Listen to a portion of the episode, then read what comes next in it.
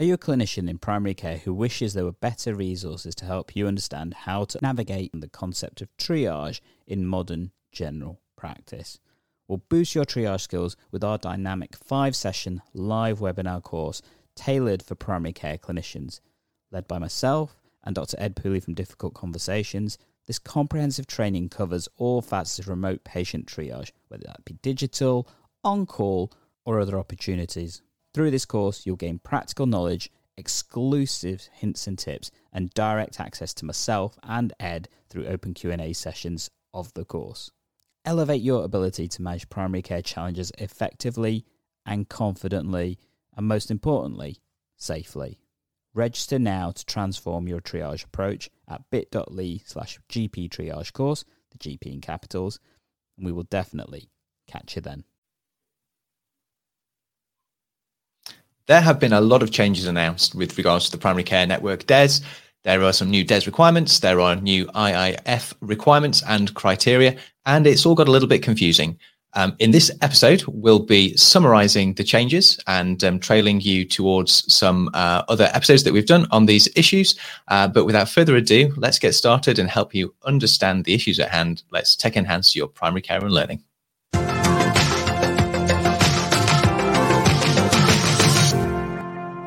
Good morning, Gandhi. How are you? I'm good, Andy. How are we doing?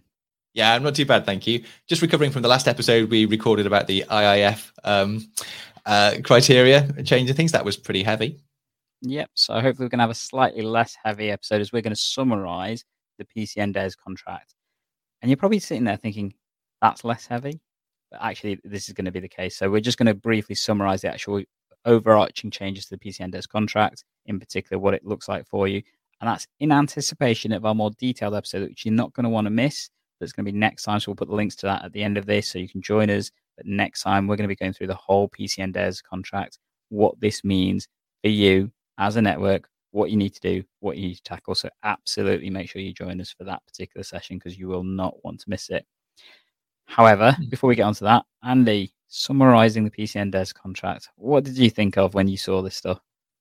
Yeah, so I suppose it all so it all begins with a letter um, that came out that sort of highlighted the changes to IIF and the changes to the PCN DES contract. Um, we've obviously looked at Annex B last week, looking at the IIF, mm-hmm. and next week we'll be looking at Annex A, which looks at the um, the changes to the primary care network uh, contract requirements itself. Uh, something that jumped out at me, Gandhi, um, was uh, last week we were sort of breathing a bit of a sigh of relief because they were saying, "Oh, the um, additional uh, requirements and asks will be voluntary and additional. Um, mm-hmm. And I think they use something like principally the principal way in which NHS England will be promoting PCN service improvement goals from the long term plan um, will be through the IIF improvements. So, so they will be asking us to do yes additional things, but they will be giving additional money for that, and that they won't be taxing us by asking us to do additional things which mm-hmm. um, we are not receiving additional money for. And we were both sort of breathing a bit of a sigh of relief. Um, but then sort of moving straight into Annex Annex A, Annex A covers things which are not part of the IIF funding. It's a PCN must, mm-hmm. and then then details a number of things which some are complementary to the IIF objectives, but some are not. So that was the main thing that struck me, Gandhi. Yep. What were your thoughts on that? Uh, yeah, and I echo your thoughts. I think it's important to remember that the PCN DES contract was originally created two years ago, um, and it was set out in terms of various different uh, criteria that were going to be introduced year on year. Um, a lot of that got paused because of COVID. So th- some of these criteria that we're going to be talking about were meant to have been introduced, well, not this April just gone, but the April beforehand. But that didn't happen because of COVID. They're now happening. That's the key thing. So these are supposedly incorporated into the PCN DES contract. This is the criteria whereby you get your ARRS funding. This is where you get all your other funding because you're doing this work. That's our understanding of what this letter is setting out. Shall we have a look at it? Yep. This is on screen. There we um, go. Yeah, so it, it's a multi-page document. We've done some highlights in anticipation of our um, of our uh, broadcast next mm-hmm. week. Little glitch there. Um, and I think we go into more detail there, really. But my my main concern was just around, um, yeah, it, it's additional work. Are we placed to be able to do it? And what's at stake, Gandhi, if we're unable mm-hmm. to deliver on some of these objectives, you know, we now employ um, staff on permanent contracts based on this DES. Um, you know, if if if PCNs are struggling to meet some of these requirements, you know, what happens? What's it? What's at stake? Are you any clearer on any of that? Well, I, I suspect that it will be a breach of contract for networks, um, or actually the practices, to be honest, mm-hmm. um, because the practices are the ones that have signed the contracts. Um, in which case, that may put their um, uh, PCN payments, so the one pound seventy six the practices get uh, for being part of the PCN, that might put that at risk.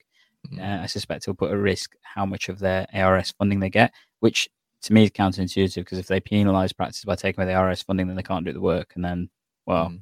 I guess even worse after that point. But yeah, I don't know. To be honest, it'll be interesting to see how this is mitigated. Does this mean that they're going to take the money back from practices directly um, in other routes of payments in terms of their GMS contract, for example? Is a I, I think this is a question no one's really asked. What happens yeah, if you don't fulfill the contract? One, one imagines there'll be some sort of you know performance management process that's mm-hmm. in place. The work still needs to be done, even if practice aren't doing it. I'm not sure I'm aware of areas where they opted out of the primary care network DES entirely, but mm-hmm. patients need access to uh, what is specified within them. So it'll it'll probably be that the requirement to deliver these will fall upon um, another body who takes up the responsibility for this mm-hmm. for those populations. Um, and presumably there'll be sort of TUPE of staff that may have been employed by that primary care network through to the new body. Um, you know, who knows? Could get very complicated.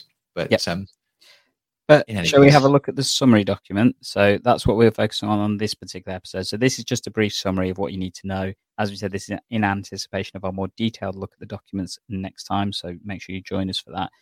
But basically, um, it's a two-page summary table um, that we put on there. I'm going to actually. Do you mind zooming in a teeny bit, Andy? Um, let's yeah, make it. Have to work out how to do that again. It was Zoom, if I'm right. Yeah. Uh, here we go. Yeah. Let's go 150. Perfect. And let's do that. So it makes it as big as possible for everybody. Um, so yeah, as you can see, there's five different criteria which is set out in the letter. Um, and the, it talks about the key objectives, talks about the service requirements. So this is the part that we feel is already paid for by the PCN DES, or that's what they're thinking. And then there's the extra areas on the right, which is the IIF indicator areas of focus, which where there is additional funding if you volunteer to do that particular work. What was your impression of reading this, Andy? Yeah, so I mean, we've we've looked at the other documents as well, so it really is just a summary. Um, I think people could view this um, this document as um, sort of looking backwards to last week when we looked at the IIF uh, requirements and looking forwards to next week when we're looking at the the service requirements. Um, something that struck me was that um, a number of the service requirements are complemented and supported by the activities that are funded within the um, IIF indicators. Mm-hmm. Actually, so so a lot of the new additional work, which is a requirement of the PCN DES, is supported, although not everything. And there are some things which have crept through, which I think are not sort of directly supported or funded uh, with the IIF. Uh, but they're all themed across these these same uh, sort of core uh, areas, mm. one to five. Um, so there's the same sort of familiar structure there, and um, yeah, I think it's it's it's a helpful summary table actually. Uh, but you really do need to look into the detail to work out how you're going to deliver these things and how you're actually going to achieve the funding and meet the requirements. What were your thoughts looking at the table? Similar. Um, I think it's important to go as ever the, the devil's in the detail. Um, but I think it is a useful indication of what you need to consider. Um, and I think if you look at the different areas, which I'll, I'll, probably say we go into now. So, first one's improving prevention and tackling health inequalities. Um, it's interesting that when they talk about health inequality, they particularly focus on very key parts of it. It's not general health inequalities. It's not about tackling some of the more difficult ones, such as, for example, those with um, deprivation in terms of financial elements, or those with language issues, which is a repeated statement we keep making because that, that doesn't seem to be the focus of the PCN DES at all, which is, a, I think, a real miss shot in terms of really tackling it because we know that those health inequalities, particularly highlighted by COVID, are a massive impact on healthcare for our population and for service delivery. But it does talk about tackling, um, in terms of the service delivery, um, neighborhood inequalities, CVD diagnosis and prevention, which seems to be the main focus of it, um, early cancer diagnosis and personalized care. Um, although, interestingly, for the next year or so, it doesn't seem to focus as much on early cancer diagnosis in terms of the criteria for 22, 23 in particular. It's much more focused around CVD diagnosis and prevention. Yeah, absolutely. I, echo your thoughts on inequalities as well, because really primary care networks are being asked to identify um, hard to reach um, populations within their local population. So, mm-hmm. um, so you know, an area might be very affluent. They'll be able to identify some hard to reach groups within their area and achieve these these goals. And other areas may be not so affluent and deal with very very high levels of deprivation. Um, and will similarly be able to identify lots of um, yeah. cases of populations with high need and you know choose some of those to improve. So it's not really leveling up really in any way because um, you know the funding the achievements on the table regardless of the level of um, of true health inequality in your area. Mm-hmm. So a bit of a miss, potentially a bit of a missed opportunity there, um, essentially. Mm-hmm. Um, the next um, the next section is uh, supporting better patient outcomes in the community through proactive primary care. Um, so this um, is looking at um, additional case finding for um, cardiovascular disease, um, and also I think better sort of care planning to prevent unnecessary admissions in certain groups, such as um, elderly people in care homes or patients aged over, aged over 18, resident in care homes, uh, for example.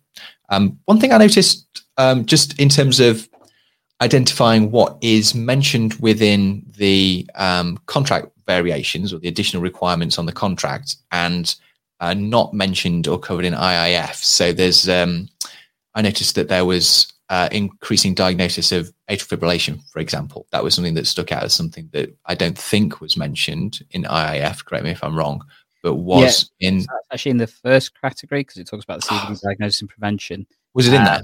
Yeah, so it was in the. Oh, okay. Not, not oh, in the better than I thought. So you're right, Andy. It's not in the yeah. IIF, but in terms of CVD diagnosis and prevention, it's detailed in the service provision. Like you said, there's three conditions: hypertension, hyperlipidemia. Uh, sorry, hyper, hypertension is this year. Next year is hyperlipidemia, atrial fibrillation, and heart failure.